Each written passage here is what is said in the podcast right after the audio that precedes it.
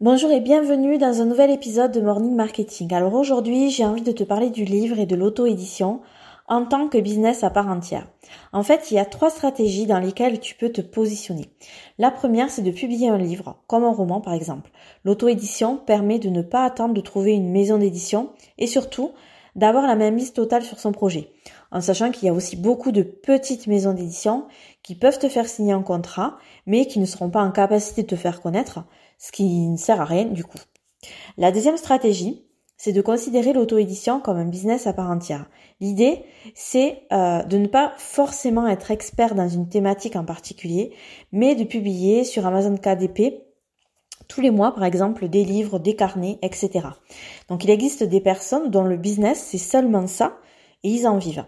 La troisième stratégie, qui est la mienne et qui est celle des entrepreneurs qui ont rejoint mon accompagnement de groupe, c'est d'utiliser l'auto-édition sur Amazon KDP pour lancer son livre d'expert et en faire en fait une source puissante de trafic hyper qualifié vers ses offres puisque Amazon est une plateforme qui est euh, fréquentée de manière folle et qui va te permettre d'avoir une visibilité euh, très très très augmentée euh, vers des personnes qui te connaissent pas forcément euh, et surtout ben voilà sans utiliser les autres moyens habituels comme les réseaux sociaux, euh, YouTube, voilà et autre chose.